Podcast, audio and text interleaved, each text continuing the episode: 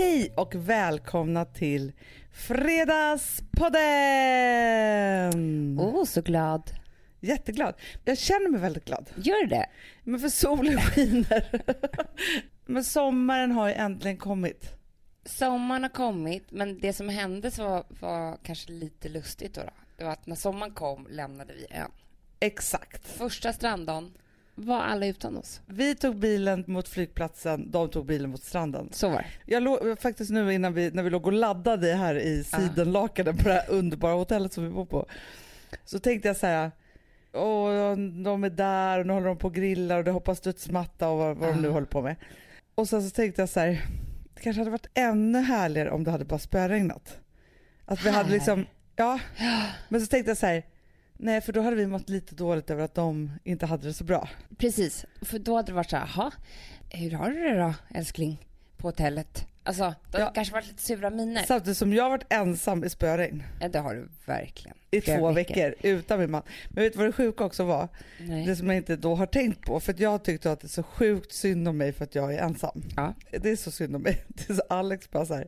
Så sjukt att vi tänker så att du är ensam och Gustav har lämnat till sig och så. Han nu jobbar i staden, det är du som har dragit från honom. Och då kom jag på att det är så. Egentligen, jag har ju dragit från honom. Du har ju dragit från honom, precis. Och sen så kom han igår. Mm. Och nu drog jag igen. Jag vill inte vara med honom längre. Nej, du vill inte vara med honom. Nej. Vi kan inte heta mensen längre. Nej, vi kan inte heta mens. Mens är så här. Och så hade jag liksom, men någon liten trosa då. Ja. Det fanns liksom inget riktigt motstånd i trosan.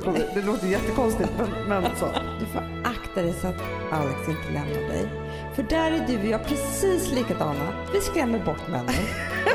Alltså, man bara, okej. Jag kan lätt romantisera över grejer som kanske inte är härligare. Men det är bara för att jag inte har det så. Alltså, för jag, vad menar du då? När jag läste en tidning. Typ Residence eller alltså någon sån här lifestyle. Alltså förlåt, jag ska komma tillbaka till ämnet. Men det finns ingen gång som jag läser så mycket tidningar som på sommaren. Nej, så härligt. Och jag blir liksom knäpp i huvudet. Det är som att jag kan läsa inredningstidningar till exempel och låtsas att jag har det typ sådär hemma. Alltså för jag är ju inte hemma. Så jag vet ju inte hur det ser ut. Men jag får också så här impuls att jag ska akut åka in till Visby och köpa massa saker som jag aldrig finns där. Nej. Alltså för det som är så härligt med tidningar på sommaren, det är ju att tidningar är ju sjukt inspirerande men också väldigt kravlösa. Ja. Man bläddrar några sidor och så läser man något och så kommer något barn och vill göra någonting, då slår man igen tidningen och sen fortsätter man lite senare. Eller så kanske du tar den och så hittar den efter någon vecka igen. Vet du vad jag älskar också? Det är när vi läser tidningar tillsammans. Då kan det ju hända att det är typ någon sån här supertidning som både du och jag älskar. Typ Vogue eller något sånt. Alltså någon som om det är ett bra nummer. Ja. Då har vi båda läst den varsin gång. Ja. Sen ska vi läsa den tillsammans igen.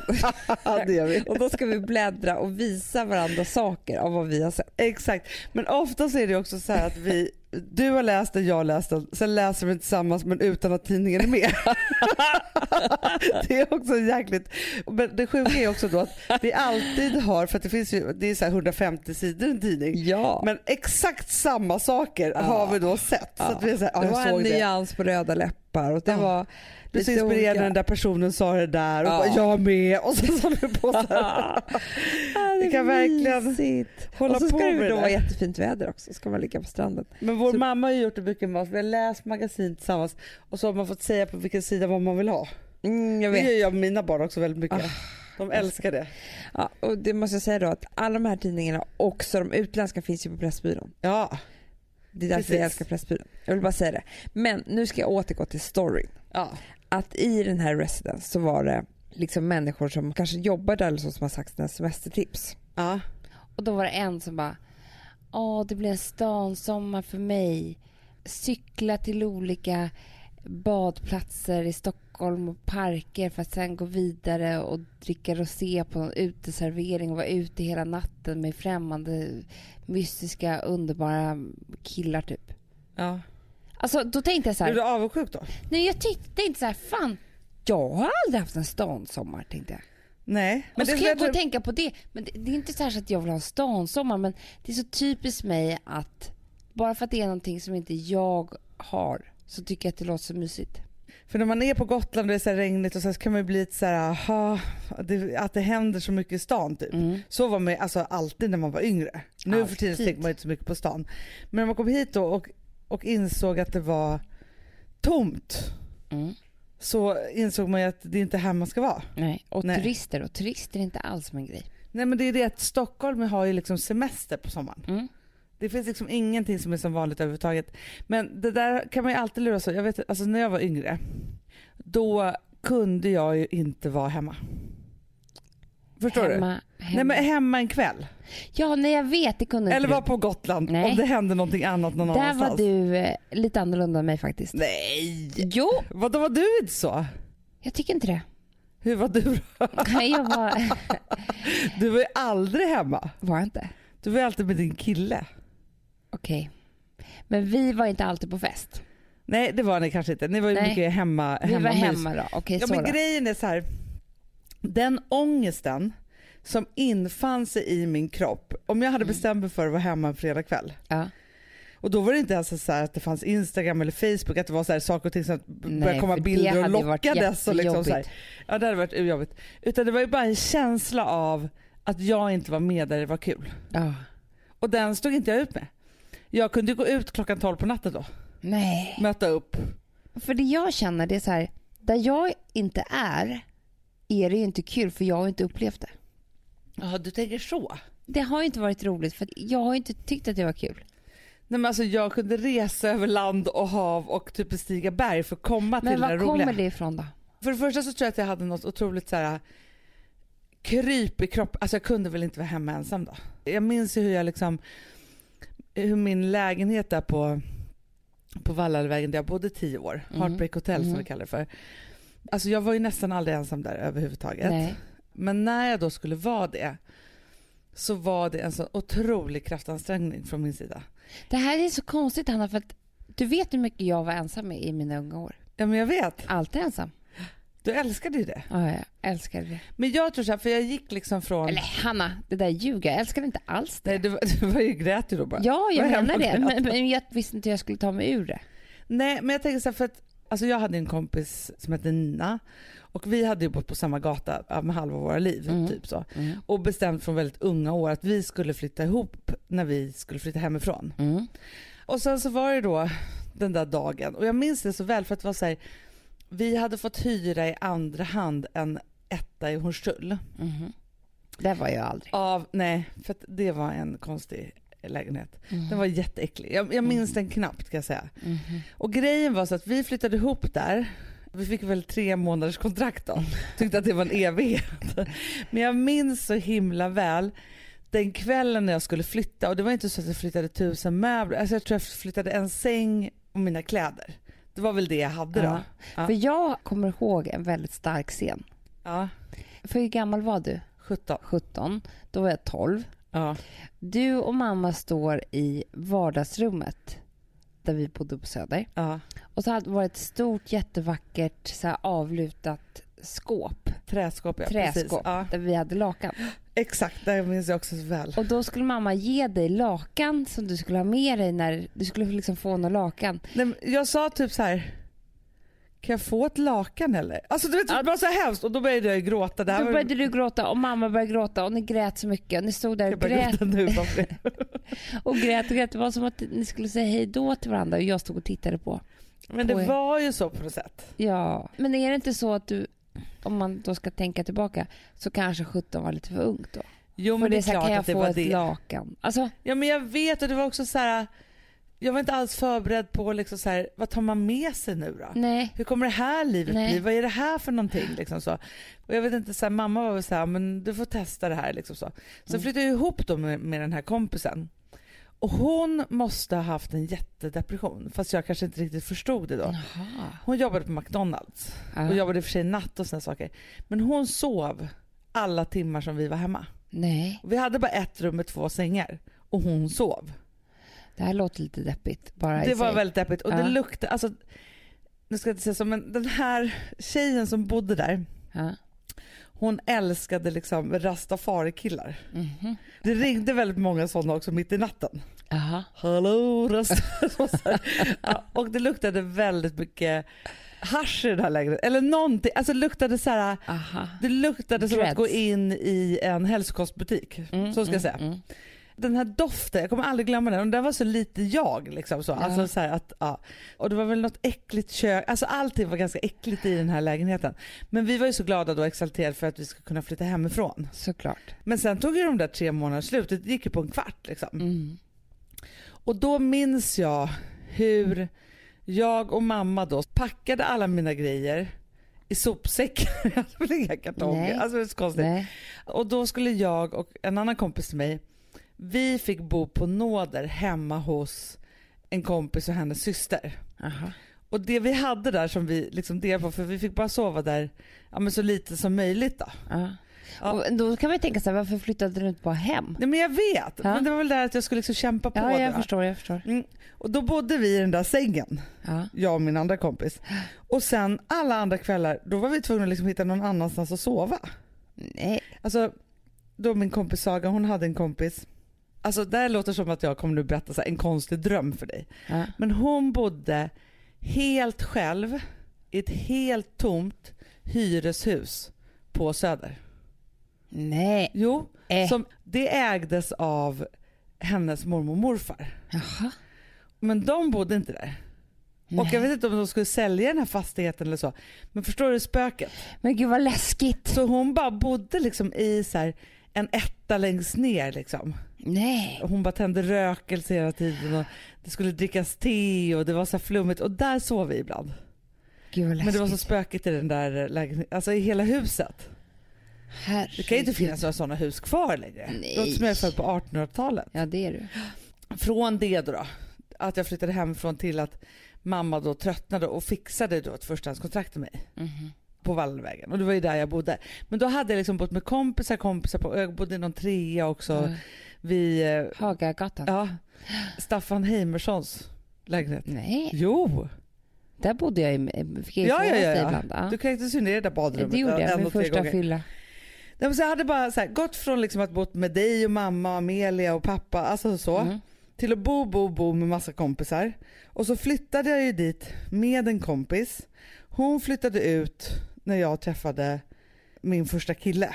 Mm. Som flyttade hem dit. Och sen tog det slut. Och då kom chocken. För jag första gången skulle jag vara ensam. Ja. För jag vet hur jag övade mig på så himla mycket att så här, jag är inte ensam. Utan när jag stänger dörren så har jag valt min ensamhet. Mm. Förstår du skillnaden i det? Men det är klart det är. Jag var ju aldrig ensam. Jag hade ju 1000 kompisar. Du kunde bara ringa en kompis och gå och... Men... jag måste säga att det här med att vara ensam är ju... Jag tycker att det kan vara det mest magiska som finns. Ja. Men då måste allting stämma. Och det är inte alltid det gör det. Nej. Du har ju sett framför dig, ja, men nu ska jag vara ensam hemma här och utan barnen och utan jag ska äta frukost. Och... Det kan bli den härligaste timmen på flera månader. Eller den värsta, sorgligaste. Men jag fick frågan, jag gjorde en intervju för en tidning i veckan. Och så fick jag frågan så här... Vad gör du när du är ensam? När ingen ser dig? Mm. Ja, och då skulle de vill såklart man ska säga så här, pruttar eller petar i näsan. Det var bara, alltså så. Mm. Men bara så här, rannsakade mig själv en kort sekund och så tänkte så här, då ligger jag så still jag bara kan. Ja, men det gör jag också. Jag ligger och läser tidning. Ja, det exakt. Tycker jag är så mysigt. Så mysigt. Eller ta ett bad helt själv. Jag saknar det så mycket för vi har inte riktigt något ordentligt badkar. Nej. Och har inte haft det på länge. Så att det som jag kommer göra så fort vi har stängt av den här poddmaskinen, det är att tappa upp ett bad. För att, alltså, det har alltid varit en sak för mig att så här, göra när barnen har lagt sig. Eller, alltså, jag kan så här, ha en hel kväll runt så här, ikväll ska jag bada. Låsa in mig och göra det. Det har varit så här, min ultimata egen tid. Jag gjorde det borta. Förr i tiden, det gör jag aldrig längre. Jag kunde dricka ett glas vin i badet. Nej. Jo. Tyckte jag var jättehärligt. Domna bort lite. Nej, men liksom lite härligt så här, alltså.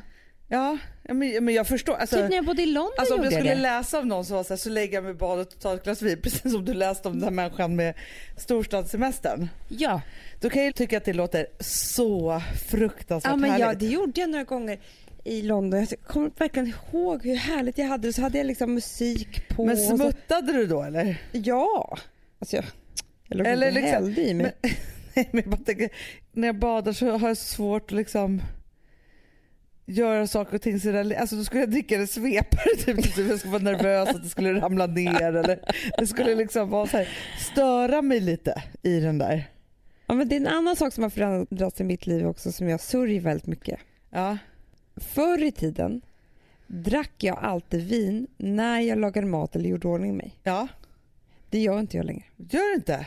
Nej, jag och Alex har liksom som grej att när vi sätter oss ner då ska vi liksom ta det första glaset själva. Eller tillsammans själva. Varsitt rum. Då stänger vi in oss i varsitt rum. Nej, tillsammans ska man njuta första klunken typ. Ja. Men det är väl för att man inte kan dricka lika mycket längre. Nej, men den där första klunken är ju magisk. Man har inte så många glas på första sig. Första klunken var ju inte, den var ju bara en startsträcka till. Nej, men det var ju till... det är inte som en som känner. Alltså man skulle ju hälla i sig en flaska innan man skulle gå till en kompis. Ja. Så det är väl mer det då. Ja, det så därför skulle jag liksom inte wastea ett glas vin på att ligga i badet. Nej. När jag sen ska göra ordning och hålla på och sen så tar liksom andra glaset en halvtimme efteråt. Nej, men jag förstår.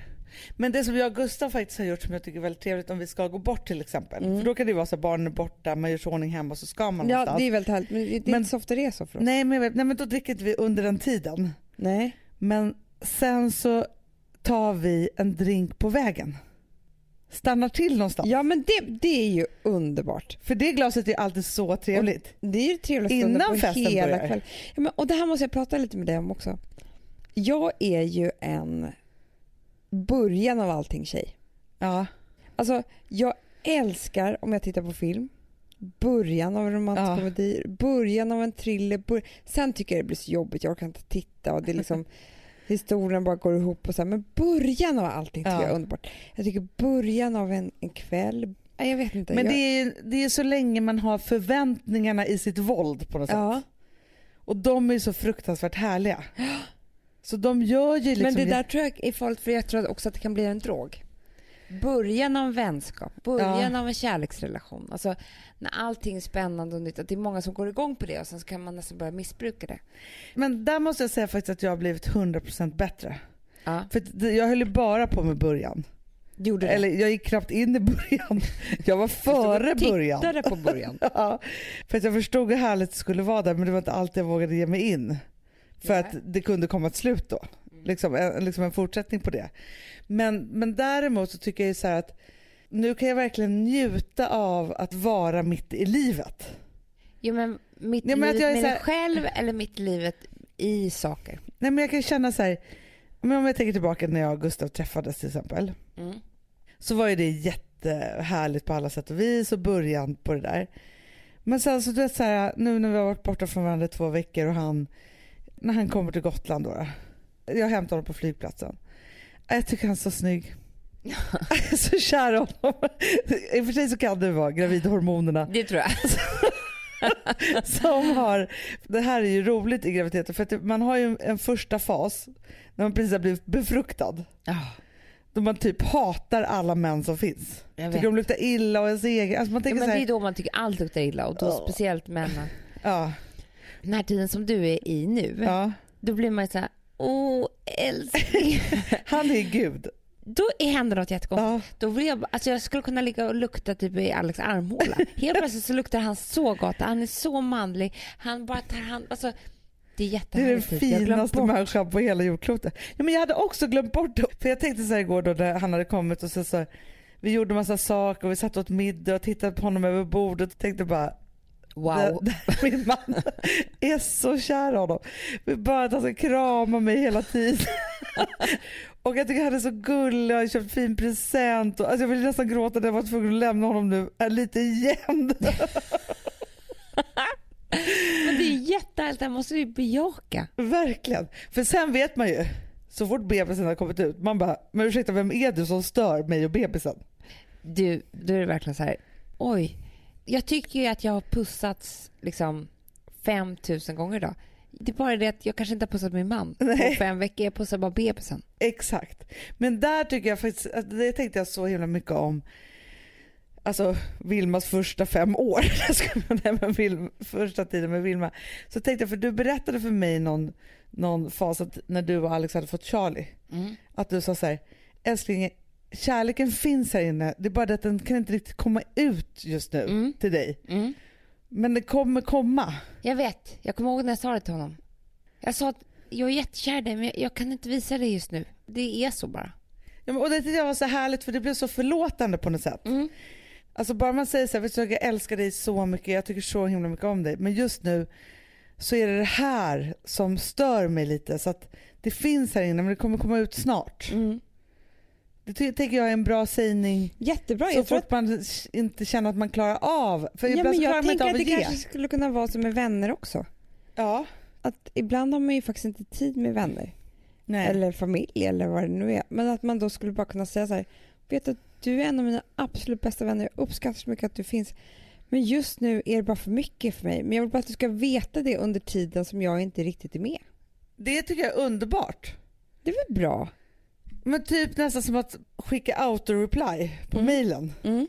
Alltså på sms'en. Typ att det är så här: du är min favoritvän av alla vänner som jag har. Ja. Men just nu är det lite mycket. Jag kommer höra av mig mycket snart. Men glöm inte bort under den tiden. Nej, för det är lite så att jag kanske de behöver jättemycket. Kanske får skicka jättemånga sms då. Det är klart. Men alltså jag har en kompis som jag har ringt som inte har ringt tillbaka till mig. Nej. Och till slut så blir jag så här: gud, är hon arg på mig? Har jag gjort något fel? Har jag, du vet. Ja, men det är klart. Ja. Då blir man ju orolig. Det är inte alls en härlig känsla att gå med kroppen. Så till slut så skrev jag så här: varför ringer du inte tillbaka till mig? Ja.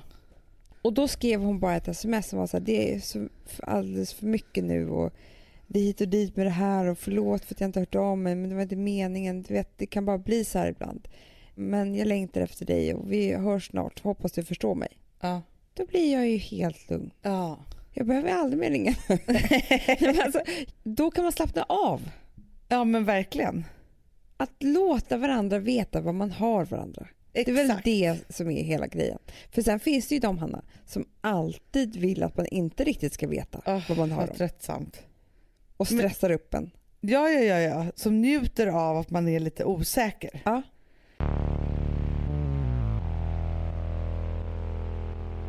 Amanda, vi är sponsrade av Sambla. Ja, och det tycker jag är så bra. För att just också i dessa tider, Hanna, men oavsett så är det ju jättesvårt det här med lån och långivare och vad man ska ha, liksom vad man ska kräva och vad som är bra och dåligt och alltihopa. Och då, men Sambla, Hanna, de kan allt. Ja. Alltså allt om det här. Sambla är en personlig jämförelsetjänst för lån och de jämför upp till 40 långivare, vilket hade tagit otroligt lång tid och jättemycket energi om man skulle göra det här själv. Mm. Och de hjälper ju dig som kund liksom, att jämföra dina långivare. Ja, men det är precis det de gör. Och de erbjuder personlig hjälp med låneansökan. Det tycker jag också väldigt mycket om. Det är så bra. Så att oavsett om du behöver hjälp en kort stund eller om du vill ha en guidning genom hela låneprocessen så kan du vända dig till Sambla. Och du vet, Sambla är alltså branschens nyaste kunder. 5 stjärnor och 24 000 omdömen på Trustpilot. Då har man gjort ett bra jobb, kan man säga. Mm. Så är det. Hörrni, in på sambla.se och ansök. Vi har ett betalt samarbete med Syn nikotinpåsar.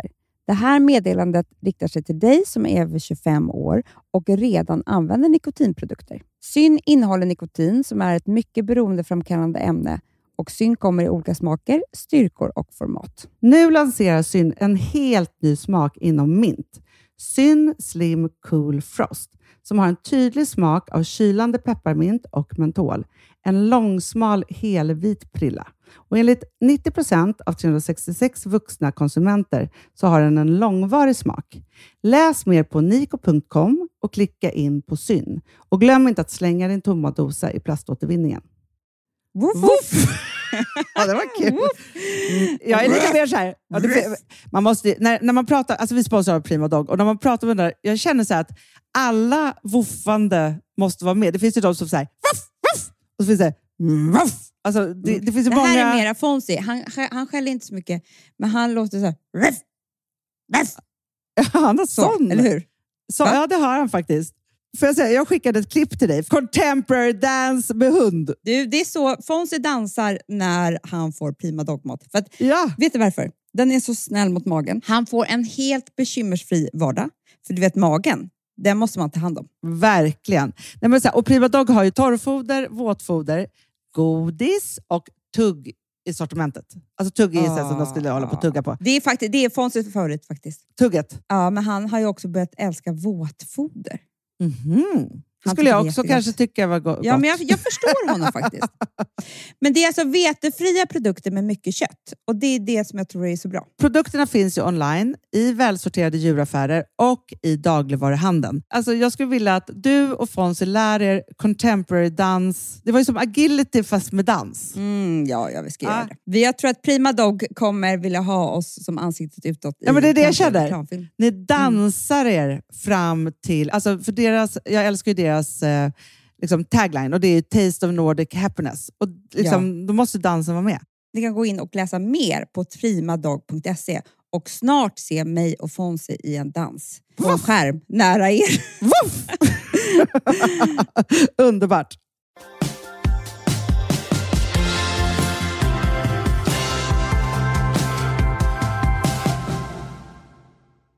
Det känns som jag har träffat många sådana på senaste tiden bara. Men människor som på olika sätt ska säga att jag är likadan som dem. Man umgås med någon eller några eller liksom vad det nu är. Ja, så pratar man massa olika saker. Och sen så är det inte så mycket med det då. Men efteråt så känner jag mig kränkt. Eller vet inte om det är rätt ord. Men jag måste bara säga en sak. Jag tycker på riktigt, jag kan se det här utanför. Jag tycker att du har många kompisar som ofta ska påpeka hur lika ni är. Att ni är samma. Jag vet, jag blir tokig på det. Och det är inte så att jag inte vill vara som dem, men jag är min egen. Alltså förstå att jag är någon annan, alltså så här, men det kan vara så här att men en person som är på ett sätt när det gäller killar. Mm.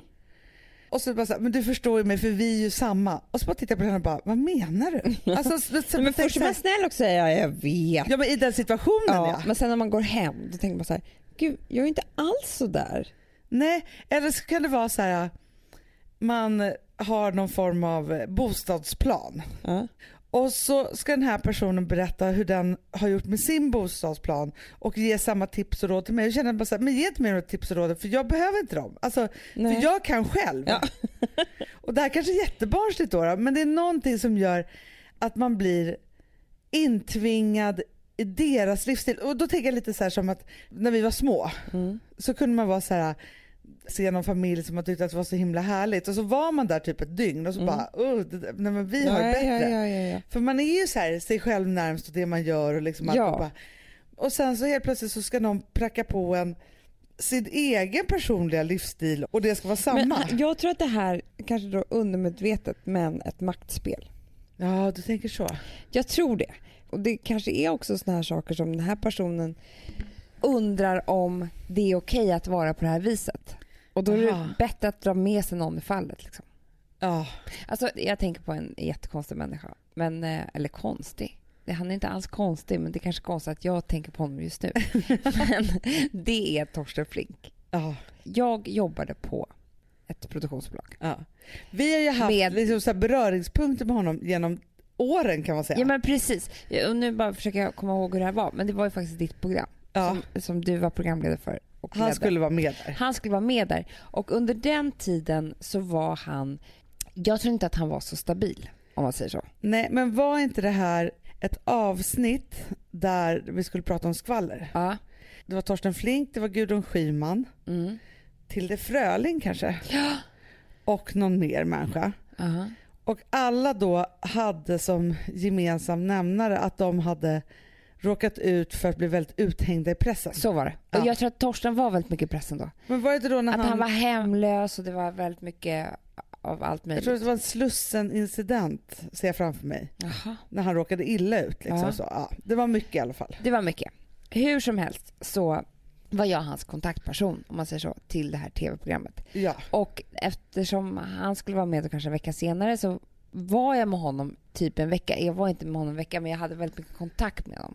Och han ville ofta komma till kontoret och vi skulle prata hit och dit och så. Jag tror att han kanske var otrygg då så att han tyckte väl om att hänga upp sig på någon eller något. Eller liksom hitta något slags. Ja, men och Torsten är ju underbar på jättemånga sätt. Men han är ju också en person som bara kan försvinna. Och det var ju det som alla cheferna sa till mig. Ja. Att ska du ha med Torsten i det här programmet, då får du vakta honom. Alltså han, om han ska vara med så får jag plötsligt kan jag ha telefonnummer så finns han inte. Och så har han dragit någon annanstans. Exakt. Ja. Och jag var ju 21 år gammal och bara tänkte att det här måste jag göra bra. Så att jag hängde med Torsten. Och det kunde ju vara någon bar på en söndag för en middag. Eller det kunde vara lite olika typer av ställen. Och sen då så var han med i det här programmet. Allting gick bra. Och efter det så tror jag att han kanske tyckte att det var lite tomt. För jag hade ju hållit honom i handen. Vill du ha en taxi dit? Vill du ha mat? Vill du ha det här? Vill du ha det här? Så att då så ringde han till mig liksom massa gånger och ville kanske göra nya såna här typ av arbeten. Men då drog jag mig undan för då hade jag slutat precis med det här programmet och skulle börja på ett nytt jobb. Han märkte att jag liksom var lite inte lika på. Ja, precis. Så sa han så här: Amanda, du och jag har samma hjärna. Vi är likadana. Alltså det var så ett maktspel som han tog. Ja. Han skulle säga att ni var likadana. Därför skulle ni hänga ihop och så var det med det. Ja, och att det var lika bra att vi var tillsammans. För jag var ju hade samma hjärna som han. Och det är på något sätt att säga till någon att jag vet hur du tänker. Jag vet var du kommer ifrån. Jag vet vad liksom... Ja, och man blir väldigt liten i den situationen. Man blir nästan rädd. Man blir liksom till inget. För att då är man inte sig själv. Då är man alltså som någon annan. Exakt. Men det är det också för jag tänker så man förlorar ju hela sin självkänsla på något vis i samma mening. Ja. Men det är så konstigt också för att jag älskar ju olika människor. Mm. Men jag minns också så här hur man har haft kompisar som ska hänga upp hela vänskap på att man är precis likadana. Ja, men vår farmor kunde använda mycket av det. Gud. Det är kanske därför jag blev så arg. Ja, men jag tror det. För hon kunde till och med gå så långt som bara... Alltså, jag har ju liksom ett litet humör att ta hand om. Vredesutbrott, så att säga. Och där kan man ju säga att jag och Charlie är precis likadana. Man bara, men alltså Charlie är 3,5. Hon bara, ta av den där tröjan. Vi passar inte i blått. Va? Alltså, så skulle hon alltid ta med sig en annan person i fallet liksom. Alltid. Jag vet också att Gustav kunde bli provocerad när vi var där hemma för att i hennes värld fanns det inga andra släktingar än hon till hennes barnbarnsbarn. Såklart. Så att Vilma, kopia av henne. Vilma är den blondaste människan som finns på jordklotet. Och farmor såg ut som prinsessan från Patagonien. Alltså, det fanns ju ingen likhet överhuvudtaget. Men det är kanske därför, för det där kunde jag bli tokig på. Jag vet. Det kanske är det som har gjort det. Amanda, du får akta dig så att Alex inte lämnar dig. För där är du och jag precis likadana. Vi skrämmer bort männen. Alltså, man var okej. Men hon var ju också rolig för hon kunde vara så här. Vi skulle gå hem till farmor och berätta att vi väntade Vilma. Ja, och så kom vi dit så här, och jag var ju då 36 kanske. Så, ja, och så bara kom vi dit och bara så här, nu ska vi berätta en sak. Så hon bara, nej men vad roligt. Alltså jag har gått omkring här hemma och surt hela dagen att du inte skulle få några fler barn. Va? Alltså, jag tänkte så tråkigt för dig, Hanna. Alltså, den ekvationen också när hon vet så här, jag är 36 år, jag har ett barn sedan innan och precis träffat en ny man. Liksom, vad skulle det här inte ske?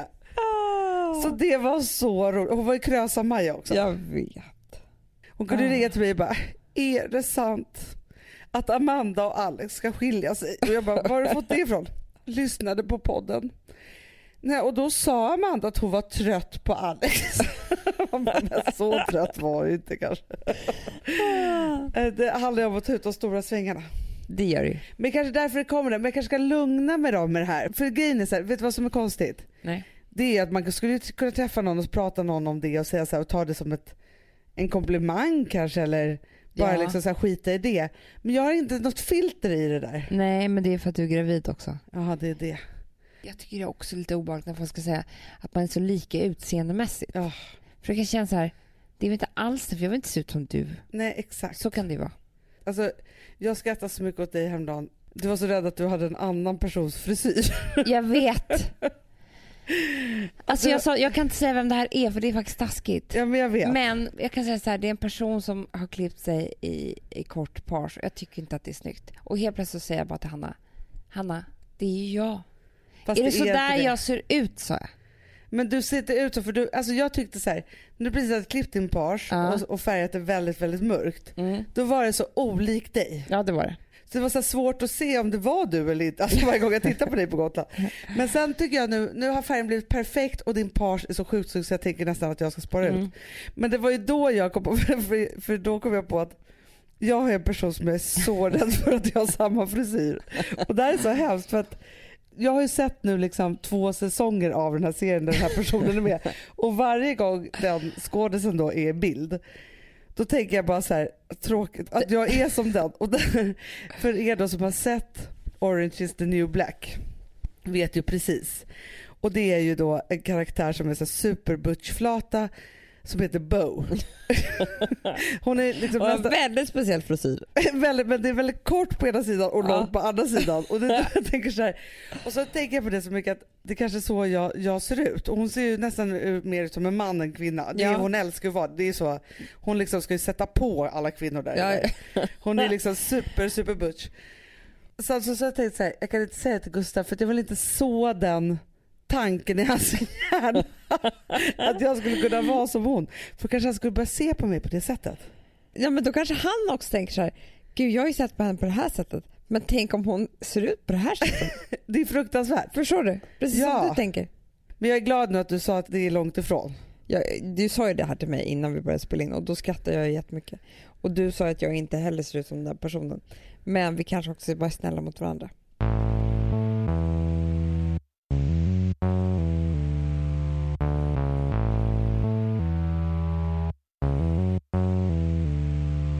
Du vet när det är sommar. Det är som att när hjärnan slappnar av så börjar man gräva i minnena. Det kommer upp minnen som man inte har tänkt på decennier. Helt plötsligt. Det är inte konstigt att hjärnan fungerar. Och det är också så här random, alltså playlist på minnena i hjärnan. Men så kommer jag att tänka på häromdagen. Ett av mina mest pinsamma ögonblick som jag någonsin har haft i min livshistoria. Nej. Och grejen är så tänkte jag så här, nu är det så länge sedan så att jag måste nästan berätta. För alltså idag tycker jag inte att det är så pinsamt, men där och då så tänkte jag så här, alltså det var en sån situation så jag tänkte så här, jag kommer inte överleva det här. Men gud vad spännande. Alltså det var så fruktansvärt. Så jag tänker att jag tar det från början. Det här var i augusti. Jag hade precis kommit tillbaka från semestern. Jag var singel. Liksom nyskild. Det måste ha varit precis i den eran. Jag hade precis tagit mig upp i mitt första liksom, svarta hål. Men jag minns hur jag kände mig den morgonen jäkligt sexy. Nej. Snygg på ett sätt. Jag minns exakt vad jag hade på mig. Och vet du, jag hade inte på ofta. Men jag hade på mig en blommig blus. Och så hade jag en underbar kjol som jag hade typ köpt på H&M som jag hade tills den typ gick sönder. Så var liksom egentligen så här en svart ganska klassisk liksom pennkjol. Men med som ett brätte i midjan och fickor. Snyggt. Och så hade jag liksom blusen instoppad lite pösigt över liksom så. Snyggt. Och så hade jag liksom någon liten trosa då. Ja. Det fanns liksom inget riktigt motstånd i trosan. Det låter jättekonstigt men så. Vad är det som ska komma? Och så hade jag liksom nyrakade ben. Höga klackar. Ganska rejält höga klackar hade jag. Ett par svarta skor med en träklack som jag tyckte var så snygga. Och så minns jag för att jag och min då kompanjon och hon var ju faktiskt min chef och Karin skulle åka och ha ett möte med några som satt på jättemycket pengar. Jag kommer inte exakt ihåg vad det var men det var också så här att någon annan. Det här var när du jobbade med TV. Ja, och då var det så att hon hade precis tillträtt som vd och den personen som var innan, en man då, hade liksom misslyckats med den här affären, något brutalt på något sätt. Så vi skulle liksom dit och rädda situationen. Ja. Så vi åker då ut till Kista, du vet där det sitter så stora företag. Stora bolag. I stora hus. Och jag vet inte varför jag hade liksom gjort med sådär snajder, men det var väl kanske för att vi skulle rädda det här mötet då. Och det var liksom den här augustimorgonen och jag var solbränd och det var nog känsla i det där så här. Till historien hör att jag har mens.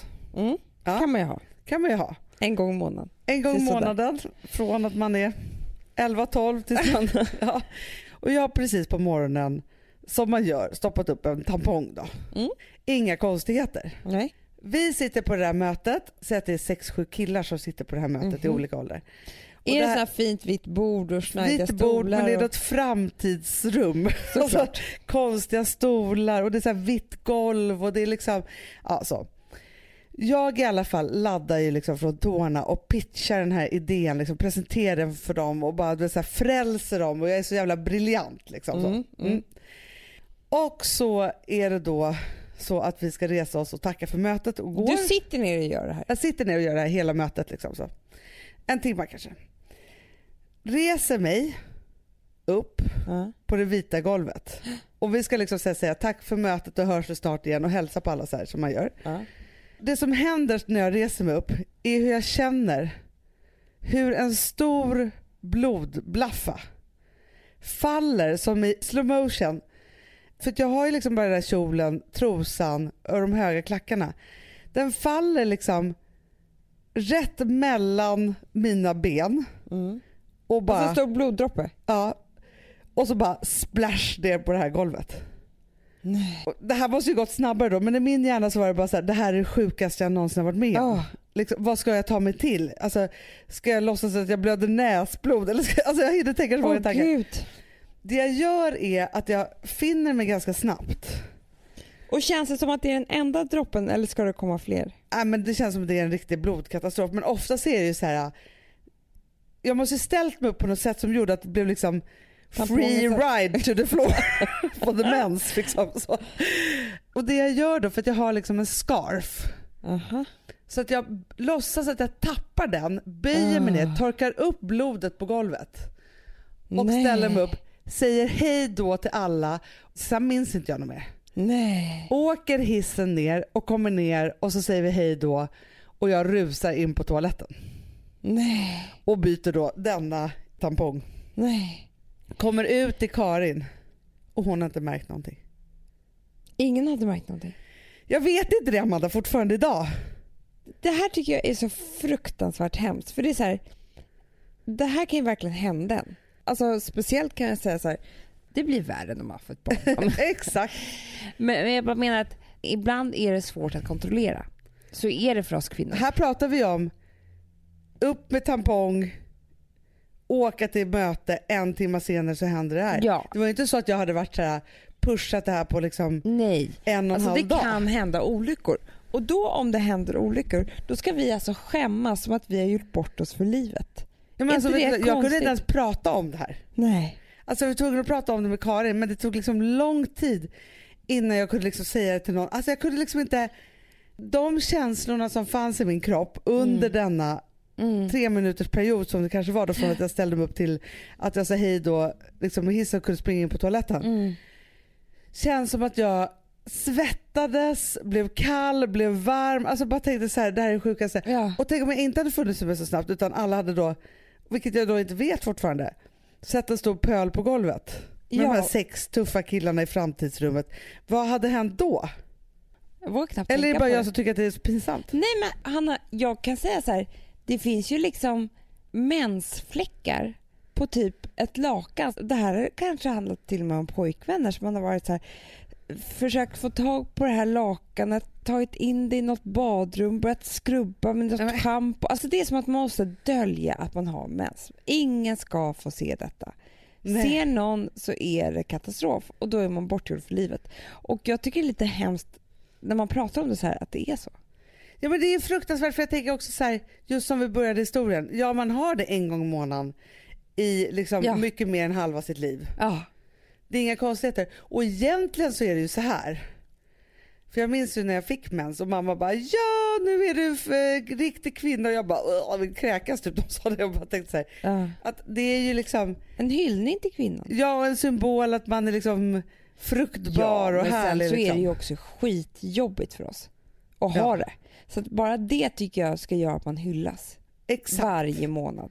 För det är så hemskt, vi får så. PMS, vi får ont, sen måste vi liksom kännas lite risiga och behöva liksom skydda det här på olika sätt med olika tamponger, bind. Alltså det är så jobbigt så att det inte är klokt. Men det känns som att vi är mer nevrotiska runt det här än vad män egentligen är. Så tror jag att det är.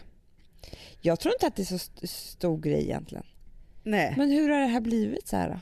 Nej, men jag vet inte. Nej. Men det är ju jämställt med som att jag hade bajsat på mig där i rummet. Så är det. Det är det. Och det hade ju varit jättepisat. Det hade inte varit så kul om det hade kommit en bajsblaff ner på det vita framtidsgolvet. Det hade inte varit så kul. Nej, men det är precis samma sak. Ja, men jag vet. Jag skämdes ju på samma sätt. Samtidigt också som det här har gjort ju att jag minns ju då exakt vad jag hade på mig, hur jag kände mig, solen. Men jag tänker så här, ska vi inte bara dra ett streck över hela mensgrejen och byta namn på skiten? Tina Schneid, ett nytt namn. Du vet, som när ett företag känns lite dassigt så tar de in någon så här varumärkesexpert och några så här tuffa AD-människor, typ, alltså formmänniskor, och så bara, vi vill ha en ny profil. Exakt. Vi måste byta namn, ny logga. Vi kan inte heta mens längre. Nej, vi kan inte heta mens. Mens är så här... Ja, men alltså det är egentligen sjukt för att det är så här, det heter ju att man menstruerar då och har menstruation. Ja. Mm. Och sen så har vi fått titta på något namn till det. Men det finns ju liksom för andra såna här saker. Mm. Så man hittar på 1000 nya namn som inte liksom är i närheten av det medicinska namnet. Nej, jag menar det. Vi måste komma på med ett nytt namn. Och jag kan tänka mig att vi gör så här. Jag har kladdet. Nej, men det ska vara snyggt. Det ska vara, det ska vara fancy. Fancy, glammigt, härligt, mysigt, inbjudande. Vi skriver ju alltid ut den här podden på Instagram.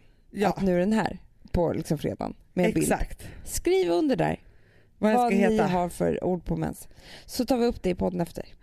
Och så bara är det det vi kallar det för. Ja, så i alla fall vi här med Fredagspodden, vi tjejer som lyssnar. Och inte lingonveckan och sånt. Nej, det är samma sak. Det är ju för fan förnedrande att säga. Men det är också som när man säger så här, är det den veckan? Alltså då är det så här, vad menar du den veckan? När det är så här jobbigt och jag är sur och det är si och det är så. Alltså det ligger någon ton i den där, i den veckan. Som man inte heller vill höra. Jag skulle kunna tänka mig något liknande med typ bubble room. Bubble, alltså bubble gum. Okej. Nej, alltså inte att det ska heta det. Nej, jag menar bara i hur man säger lite grann. Något härligt, jag menar att det är lite snajdigt liksom. Ja.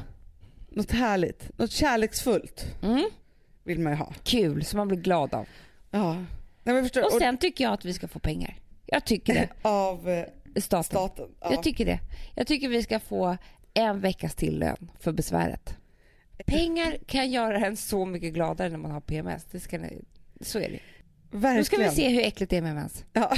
Det är ganska trevligt i plånboken.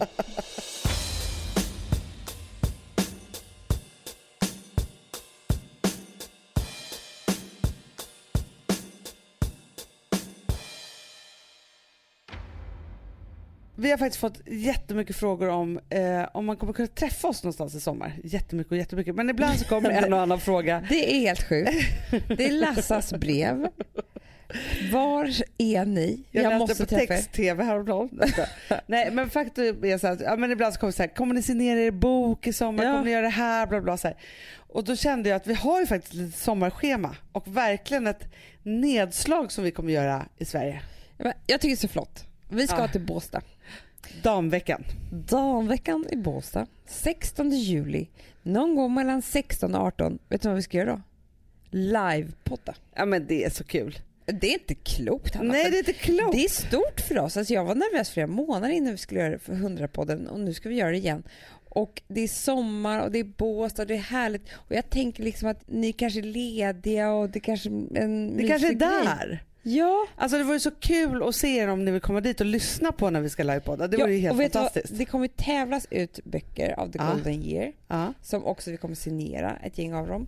Så att det är ju vårt lilla möte här i sommar. Exakt. Och det som är så härligt är ju för att annars har vi gjort så att man får komma till rival hit och dit så här. Men den här gången så står Läkerol för det här kalaset. Så att det tackar vi dem för. Och det ska bli så härligt. Att vi gör det i deras regi. Verkligen. Så att vi kan göra såna här saker. Så att Båstad 16 juli. Där kommer vi finnas livepoddande mer levande än någonsin. See you there. Hoppas jag.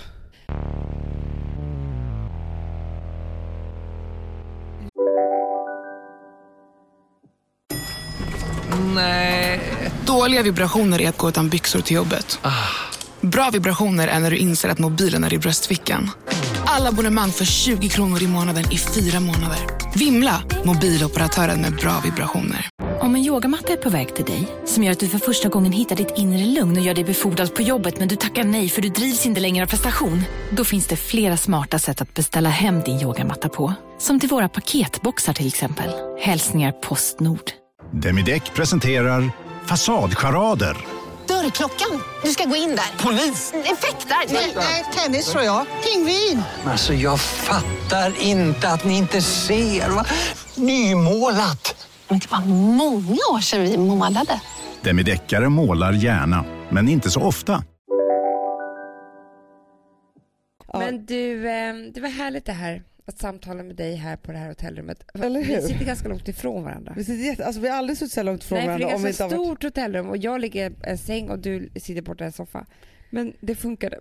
Ja, men det var ju det att du ville ligga där. Och då är också så här, trots att det är 25 grader ute, krypit ner under täcket. Så mysigt. Men alltså jag vill liksom sitta upp. Och sen vill jag också säga så här innan vi avslutar, att nu finns faktiskt vår Perfect Day Rosé i magnumflaska.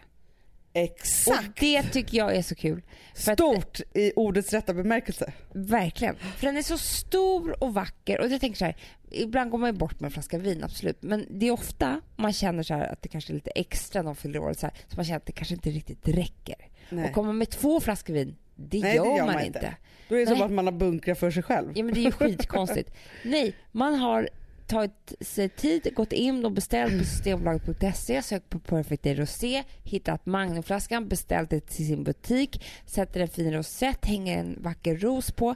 Då har man hela presenten kirrat. Men det är så festligt att få en magnumflaska. Det var därför vi inte kunde motstå att göra det här. För det är faktiskt en limiterad upplaga. Ja. Ett så är det så festligt då. Alltså en flaska vin, det är också festligt. Men att få en så här, någonting som är extra mycket är så sjukt här. Bara servera en magnumflaska. Ja. Alltså, det skriker framgång om hela kalaset. Nej, jag skojar bara. Nej, men alltså, jag tycker bara att det är härligt. Jag har nästan aldrig druckit en magnumflaska. Nej, men och så tänker jag också så här, om man ska ha fest. Ja. Hur trevligt att ställa fram, om man är så här 20 pers, 3 sådana stora flaskor på bordet. För det är signal till att här ska vi ha det trevligt ikväll. Exakt. Vi snålar inte på något. Nej. Vi korkar upp. Nej, men jag är så pepp för den där. Och vi har också gjort om loggan lite så att den är rosa och lite silverblommor och så. Den är liksom extra fin, extra festlig. Underbart. Men du Amanda, sen har vi faktiskt någonting som är jättekul och bjussigt att berätta. Och det är ju att vi från och med efter när jag lyssnar klart på den här podden idag, men också framöver, så kommer vi släppa då extra avsnitt på middagshjälpen.se. Alltså det här är så otroligt kul, Hanna. Ja. Nu är det så att Middagshjälpen, som är en underbar sajt om man tycker om mat, de är... Och framförallt om man inte kommer på vad man ska laga till middag. Ja, som händer mig varje dag nästan. Ja. Men det som är så härligt är att vi har gjort en liten extra podd. Eller flera stycken faktiskt. Ja. Som kommer ligga där. Som man bara kan lyssna på där. Men det är ju underbart när ni känner så här att sommaren är lång och ni har massa ledig tid och lyssnar på poddar. Men den här tar ju slut efter 50 minuter. Exakt. Då finns det lite mer. Jajamän. Men 9 ämnen. Spännande. 9 ämnen. Och mycket matiga ämnen kan man säga. Mm. Ja. Måste vara göteborgsk. Så. Nej, men 9 ämnen. Och vi har också lagt upp en massa härliga recept därifrån. Från oss själva och våra kokböcker och sådana saker. Men de är helt enkelt till att inspirera när det gäller liksom sommar och matlagning och allt som hör det till kan man säga. Ja. Så det är vi jätteglada för. Så att in på middagshjälpen.se och börja lyssna på en gång. Det vore så kul tycker vi. Hoppas vi hörs där helt enkelt. Verkligen. Och hörni, vet du vad jag vill säga som slutliga ord? Nej, men för jag tänkte på det häromdagen att nu när det har varit lite regnigt och så här, så bara klarar man av den ena dagen efter den andra för att det är regn och så vidare. Så här. Och så tänkte jag på det så här en morgon när solen strålade in genom mina fönster där på Gotland och så gick jag ut på trappen och satte mig och så tänkte jag så här, det är nu man inte får glömma bort att vara just nu. Bra. Så vad är nuet? Men lyssna på Fredagspodden. Puss och kram. Puss och kram! Hej då!